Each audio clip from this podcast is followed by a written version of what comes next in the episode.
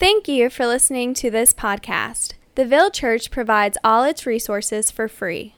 If you have been blessed by this ministry, please consider giving financially. For more information on how to give and other resources, please visit www.theville.church. It's great to hear everybody just having fun, getting together, and just sharing together. It's fun. It's fun to hear that. So it's good to be with you. My name's Tony. I guess at the moment I am the elder at the church. But we hope to get that worked out as we get others involved, but I count it a privilege and honor to serve with you and to serve you, so thanks for that. Jay is not here. He's on a trip as they are working toward making the business of Straight and Narrow more part of our church, so he's getting information that way. So anyway, I get a chance to share my heart with you today. And last week, Jay began the message on Journey Through the Wall as we were going through the Emotionally Healthy Spirituality, and I'm going to continue that and hopefully build on what he did. He did a great job, but I'll add some more from my perspective and my thoughts on it. There's a verse in Scripture, Romans 8:28. How many of you are familiar with that verse? It says, "And we know that in all things God works for the good of those who love Him, who have been called according to His purpose." Have you heard that verse before? Have you used it? Many times we use that verse when we're facing tough situations. When things don't make sense, we're trying to make sense of them.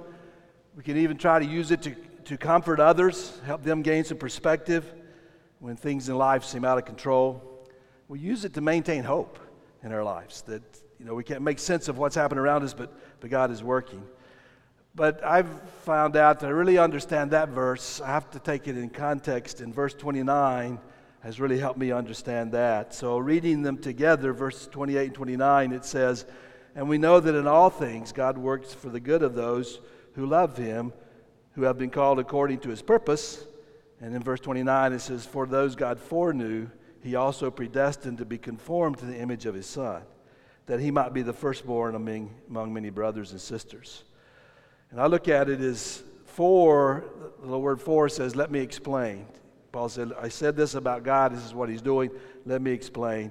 And he said, "For those God foreknew." And as I read it, those He foreknew are those who love Him and have been called according to His purpose, and He is working that we might be conformed to the image of Christ. So that's what His good is, He's working in our lives. That's the good He's working, to conform us to Christ. And I think, what does it mean to be conformed to the image of Christ? And to me, it means living out Galatians 2:20. In Galatians 2:20, it says, "I have been crucified with Christ, and I no longer live, but Christ lives in me. The life I now live in the body, I live by faith in the Son of God, who loved me and gave Himself for me." To be conformed to the image of Christ, to live the crucified life, means replacing my old sinful self with Christ. It means giving Him control of my life. It means making Him the Lord of my life. And as I speak to you this morning, you'll notice I don't move around as much as Jay and Rodney. I'm not a mover because I lose my place, and then I don't know what I'll say. So just bear with me. But in my life, I've realized that to conform me to Christ, God uses walls that come into my life to conform me to Christ. These walls are many times painful experiences, and they can happen many times. Another pastor who looked at this topic, he sees it as bends in the road of life. So we're going down the road of life, and all of a sudden a bend happens. It takes us to where we didn't expect to go, and maybe where we didn't even want to go. But these bends happen. How do we adjust to those bends, those things that come at us, and we don't know many times where they're coming from? These walls come to show us who we're trusting in our lives. They make us ask the question many times, can I really believe that God is for me and is in control of my life? They show us the idols we've built in our lives. They reveal our sinfulness. They show us false foundations that we're building our lives on. If we're to be conformed to the image of Christ our Lord, we have to deal with these sinful attitudes and patterns in our lives. And if it is something that we've held on to for a long, long time, it can be very painful to abandon them and trust Christ. It may be even some things that we have been useful in our lives at some level, but if it keeps us from becoming conformed to the image of Christ, we need to be willing to let them go. These walls or bends in the roads often come in the form of a crisis, and they're not pleasant. They turn our worlds upside down. It can be a divorce, it could be abuse, it could be job loss, demotion, or even being overlooked for a promotion, death of a family member or a close friend. It could be the diagnosis of a fatal or debilitating illness for myself or someone else.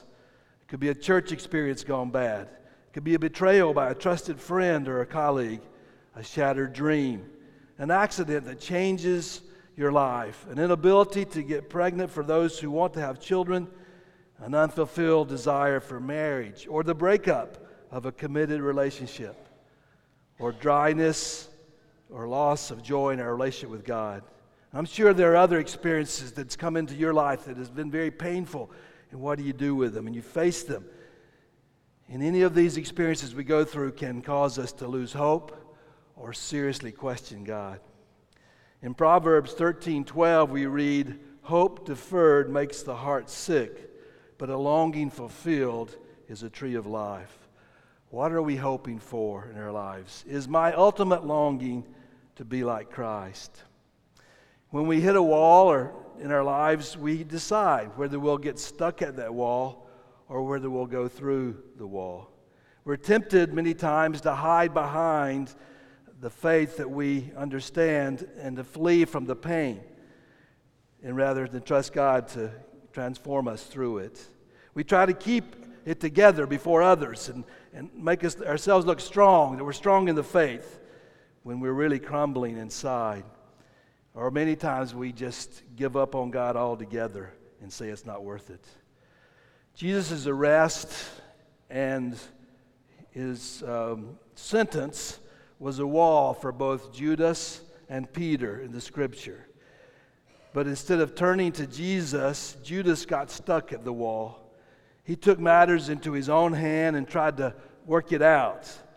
And the end of his story is that he took his own life.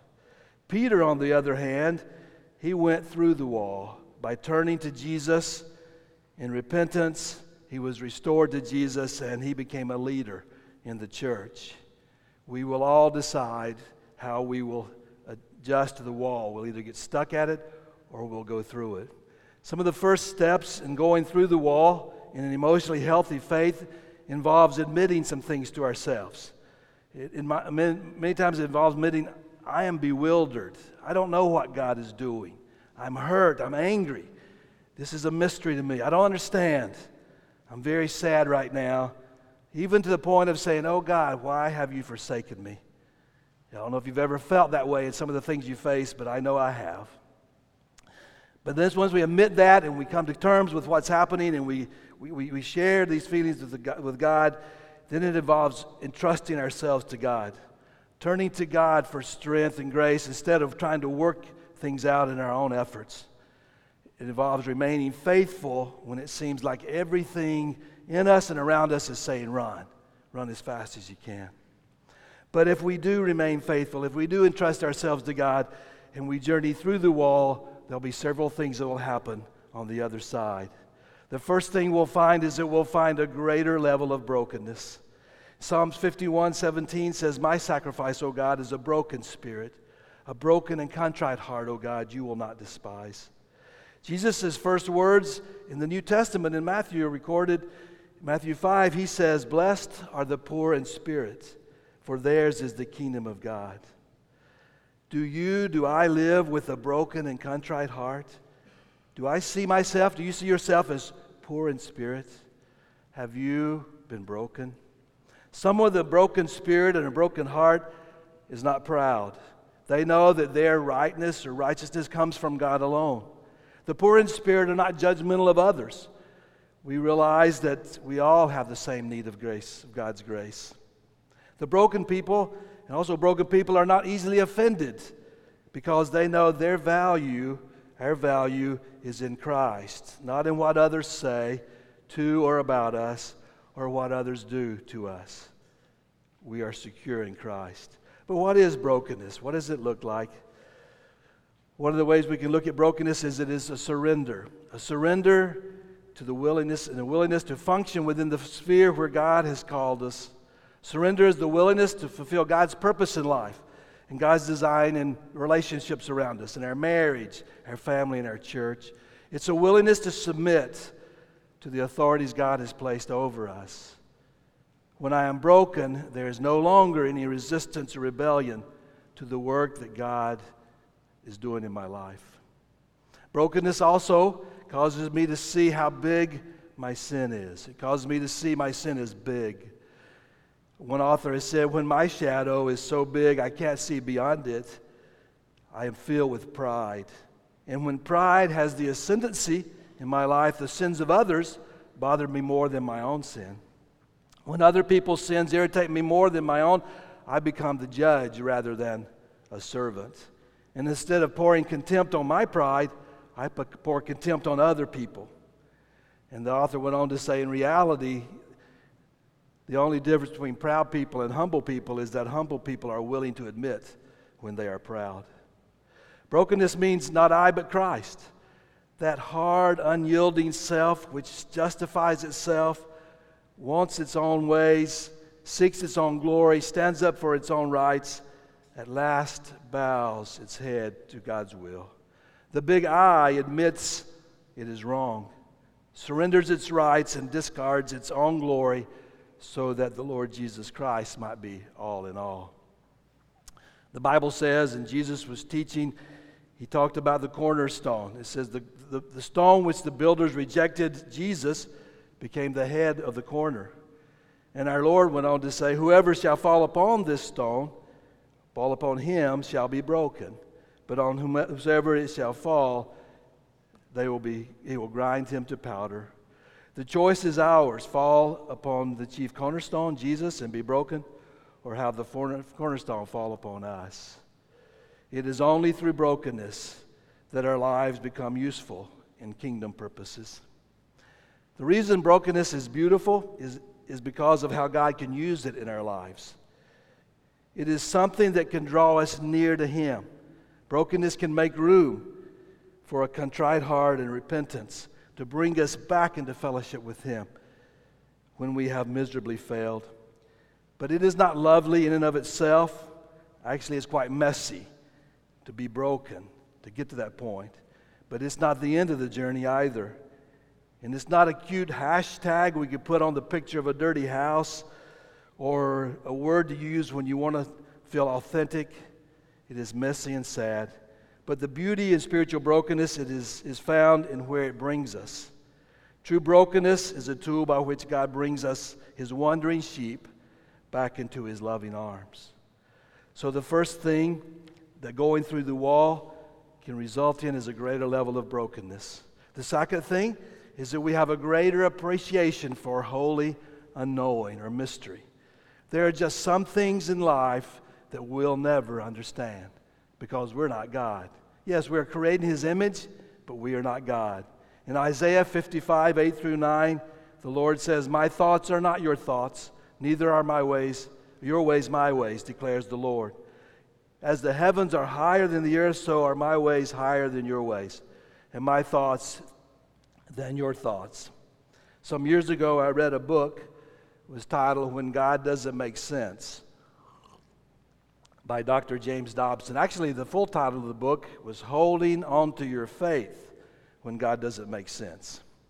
I don't know about you, but have you ever said to God, "I'm having a hard time staying with you, God, right now, because what I'm going through makes no sense at all"? I know I have. It made no sense to me when my home church pastor resigned the church, admitting his addiction to pornography, and later told me he just saw the work of a pastor as like any other job. It made no sense to me when one of my closest friends in Kenya was killed in an auto accident, leaving his young wife and unborn child. It made no sense to me when I was refused re-entry into North Africa, leaving Connie and my sons there without me. It made no sense to me when a fire broke out during my son Joseph's kindergarten class's Christmas play. Several students were burned, including Joseph, and one child died. It made no sense to me. It made no sense to me when I was diagnosed with melanoma and had to take 8 months of treatment. It made no sense. And it makes no sense right now when I think that my beautiful niece is struggling with adolescent epilepsy. These things don't make sense. In his book, Dr. Dobson tells about many stories where the acts of God make no sense in our lives. One story he tells about is a pastor whose teenage daughter's leg was so diseased that the doctor ordered a surgery to amputate it. The pastor called the church together. They fasted, they prayed, they believed God for healing.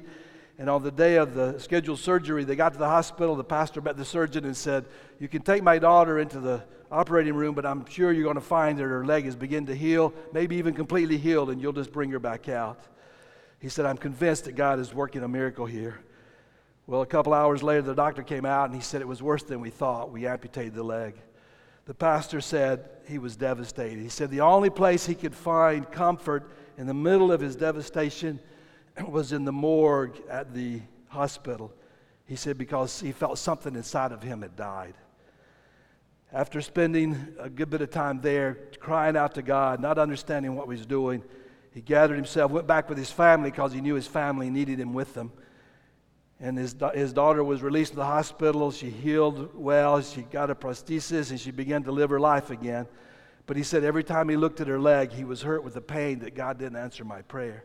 That I don't understand why God allowed this to happen to my beautiful daughter.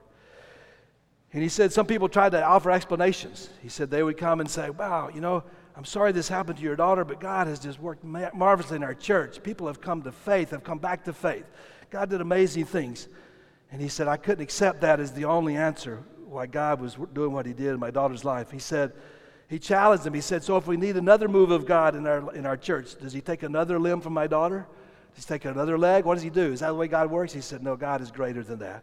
He said, "I can't understand it, but I trust God in what he's doing." And as the overall theme of the book as I read it was, we can never fully understand all this God is doing. Our finite minds cannot comprehend an infinite God. It's just not possible. And then even when we do grasp a little bit of what God is doing, our limited vocabularies cannot fully explain to others. We cannot do it. We have to realize that's our limitation. That's why when Paul tried to explain the mercies of God and how God had planned for Israel and the mercy in chapters 9 to 11 of Romans, he finally reached a point at the end of chapter 11 just stopping and exclaiming, "Oh, the depth of the riches of the wisdom and knowledge of God, how unsearchable his judgments, his paths beyond tracing out. Who has known the mind of the Lord? Who has become his counselor? Who has ever given to God that God should repay them? For from him and through him and for him are all things. To him be glory forever. Amen." That's all Paul could say. He said, I've reached the point I just have to worship because God is so great. To be honest, let's be honest. There are many times, lots of times, God doesn't make sense to us. Most of the time, if I'm honest, I have no idea what God is doing. I may think I do, but I really don't. There's a story told of a Chinese farmer who had an old horse that he used to till his fields. And one day the horse escaped. All the people around him ran over his neighbors, came over and sympathized. He said, "We're so sorry that this bad thing has happened to you." And the farmer said, "Whether it's bad, whether it's good, I don't know. All I know is my horse ran away." A week later, the horse came back and he brought a whole herd of horses with him, wild horses. Again, the neighbors ran and said, "Oh, look how this good thing has happened to you. He brought all these horses to you." And the farmer again said, "Whether it's good or bad, I don't know. All I know is that the horse came back with more horses. I don't know what's happening."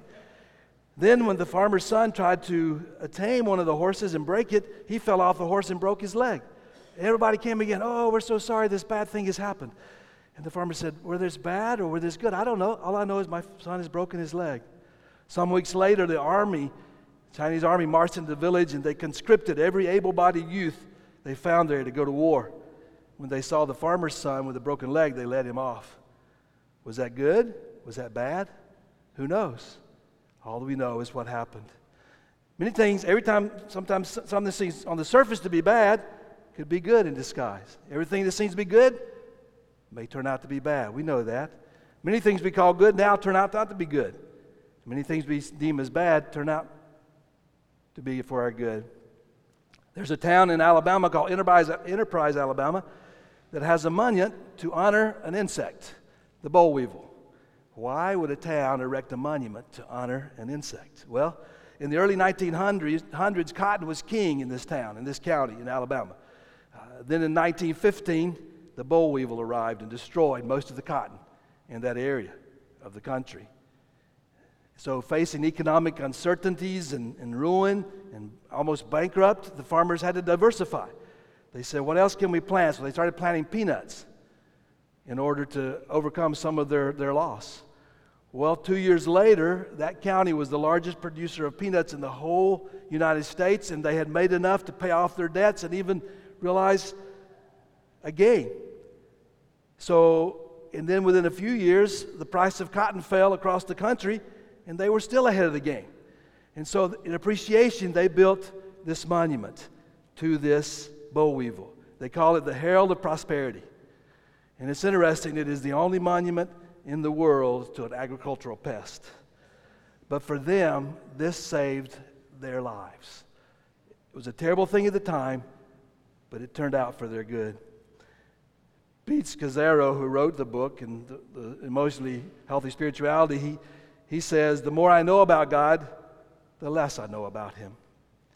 And one of the great fruits of journeying through the walls that come into our life is a childlike, deepened love for mystery. We can rest more easily and live more freely on the other side of the wall, knowing that God is in control and worthy of our trust, and knowing that we don't have to know everything we can't. So we have a deeper level of brokenness, we have a greater appreciation for all the unknowing, and the third thing that we learn going through the wall is that we have a deeper ability to wait for God. If you're going to make it through the walls in your life, you have to learn to wait. Psalm 27:14 says, wait for the Lord, be strong and take heart, and wait for the Lord. 37:7 in Psalms, it says, be still before the Lord and wait patiently for Him. Do not fret when people succeed in their ways and when they carry out their wicked schemes.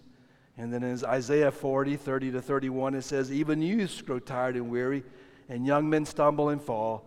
But those who hope in the Lord, or those who wait upon the Lord, will renew their strength. But if we're talking to each other, we hate to wait, right? I mean, you think about it. Kids can't wait to get into school. Once you're in school, you can't wait to graduate. Once you graduate, you can't wait to get a job. Once you get a job, you can't wait to retire. We have a hard time waiting. We can't wait to get married, to have children, to have them grow up, to see them get married, to become grandparents. We don't like to wait on anything. We go for the shorter lines at the checkout because we don't like to wait. We go through the drive-thru because we think it'll be a shorter wait. Some of the most miserable people I've ever seen in my life are waiting in the tax collector's office, the DMV, waiting for their number to be called. We hate to wait. We hate to get stuck in traffic. Anybody relate to that? You know, when you get in a traffic jam, I'm always looking for ways to get off the road. How can I get off the other's wait? There's a research project that was done that found that unexpected high traffic resulting in long wait times led to an increase in domestic violence. We hate to wait. But God says, wait at the wall, wait upon me. Our question then is, how long must we wait? The answer really is only God knows. Only God knows. Can we trust Him? In the Bible, Abraham waited 25 years for the birth of Isaac. The public and private humiliation he suffered transformed him into the father of faith for all history. Joseph lived 13 years as a slave and as a prisoner in Egypt before God fulfilled his dream of making him a leader. These years transformed him into a man who understood God's sovereignty. Moses spent 40 years waiting on God, learning to wait on God. In the desert, watching sheep, God transformed him into the meekest man on earth. David waited 10 to 13 years, running for his life while he waited to become king of Israel. In the wilderness, God transformed him into a man after his own heart. After years of infertility and unanswered prayers and mocking from her husband's second wife, God heard Hannah's prayer. Her years of pain and grief transformed her into the godly mother of Samuel, who transformed the nation of Israel. Even Jesus learned to wait in obscurity and silence as a lowly carpenter's son, and in the wilderness as he faced the temptations of the devil before he was free to act in his Father's time. And out of this waiting, Jesus emerged from the wilderness in the power of the Spirit. We can trust God to do the same in us if we will learn to wait on Him. So we've experienced a greater level of brokenness. We have a greater appreciation for mystery or the holy unknowing. We have a deeper ability to wait on God. And finally, we have a greater detachment. And Paul, in Philippians 3, 4 through 8, he says, if someone else thinks they have reason to put confidence in the flesh, I have more. Circumcised on the 8th day of the people of Israel, the tribe of Benjamin, a Hebrew of Hebrews.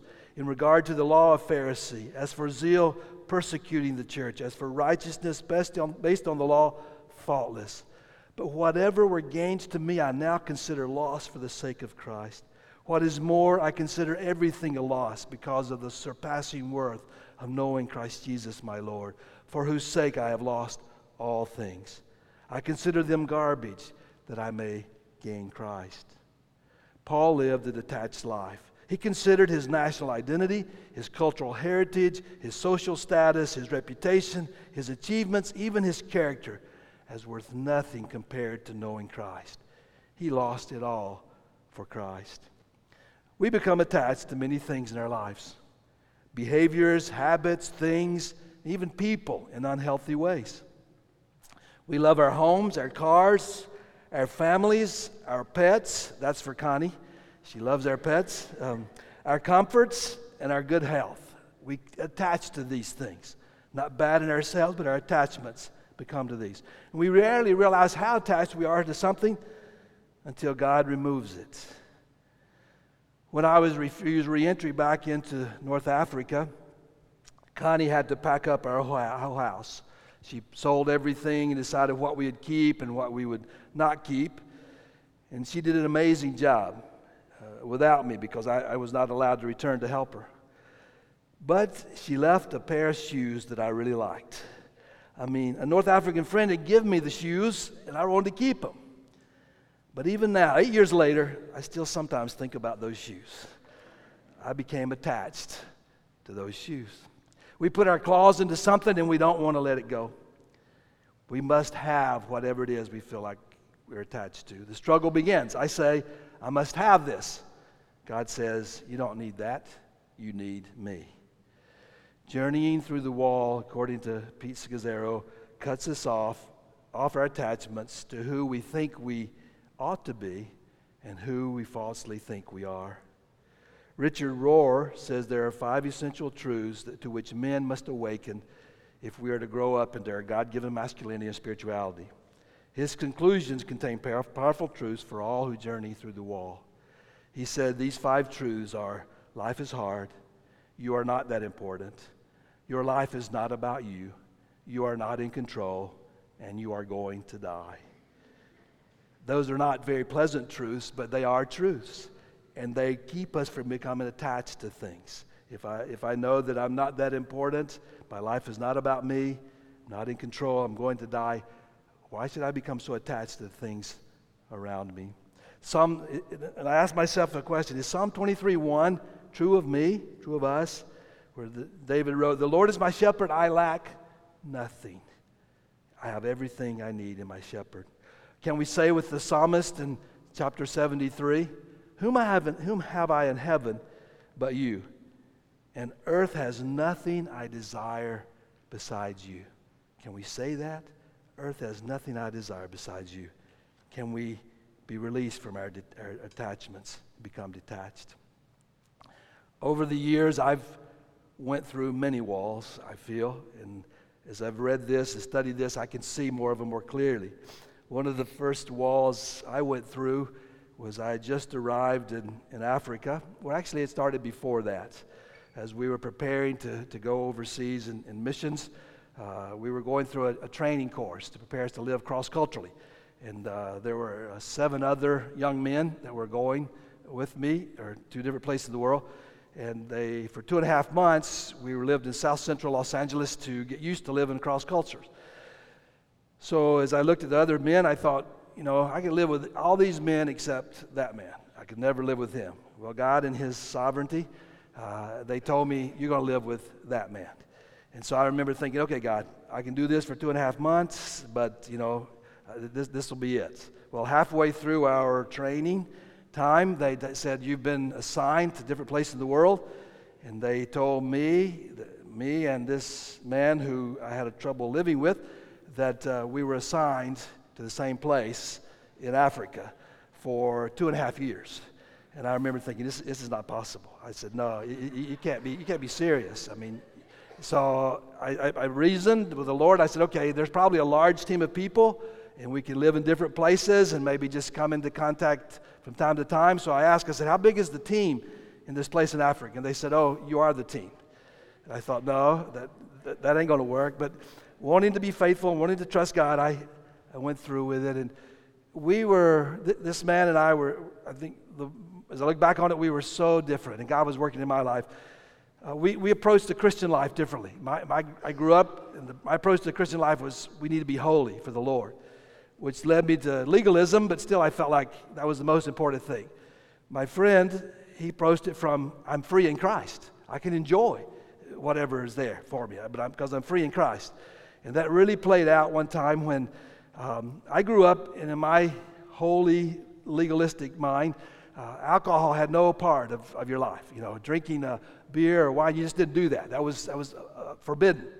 Whereas my friend, that was something you enjoyed. And so I remember once we were together, and he asked me, he said, do you mind if I have a beer? I thought he was joking. I said, yeah, go ahead, no problem. I was shocked when he came back with the beer and started drinking it. I thought, I don't even know if this man knows the Lord. You know, I judged his actions, not his heart. I was so broken. I thought, this can't be true. By that time, we were already in Africa serving. I thought, God, you messed up here. You brought somebody here that don't even know you. And then just the way we lived life was so different. I remember we had to get a car to drive. So we pooled our money and bought a car. My view of a car was that you treat it as gently as you can and last as long as you can. His view was a car is a machine. It's made to run at a certain speed, and we take it there every time we can. And so as he drove, I prayed a lot because it wasn't pretty. We just had problems. Another thing we realized we were different. His family had, most of them had extensive studies. They had a chance to go to university. Many of them had postgraduate degrees. And he said around their dinner table, they would bring up a part of the world. They heard a story about a certain ruler in the world, and they'd throw out, what do you think about this? It happened in this part of the world. What do you think about? How does it affect us? And he looked at me and said, what do you guys talk about around your dinner table? It's your family. And I thought, well, I'm the only one in my family that had a chance to go to university. Neither of my parents finished high school. And I said, well, around our dinner table, we talk about our neighbors. We don't go very far around the world. That's as far as we can go. That's what we know. And so we were so different, and I was having so much of an issue living with him.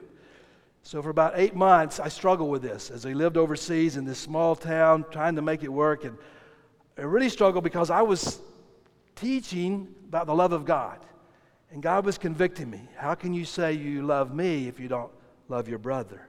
And I was reasoning with God, saying, God, if you knew him, you probably couldn't love him either. It was tough. And I remember the nights that it just all came crashing down on me. I was at my home about 8 months into our relationship. And I'll say this, another thing that really bugged me is because of education in our family, he was always reading, and he knew a lot. So I'd come with a problem, and I'd say, can you give me some thoughts on this? Well, he had the answer. He knew so much. He had the answer. And I resented that. I resented that he knew so much. But anyway, in this evening when I was pouring my heart out to the Lord, and said, Lord, you got to do something. You got to move one of us. You got to take him or me. We can't live together. This is not possible. I'm ready to quit. I remember that night just sensing the Lord meeting with me and speaking with me and saying, Tony, do you believe I love you? And I said, Lord, I know you love me. I have no doubts about that. And he said, well, out of my love for you, can you accept this man as my gift for you? And I remember just weeping and saying, Lord, I don't know, but I want to trust you, and I want to trust your love for me. And so I said, yes, Lord, I will. And I remember falling asleep that night, troubled, but when I woke in the next morning, it's like things had changed completely.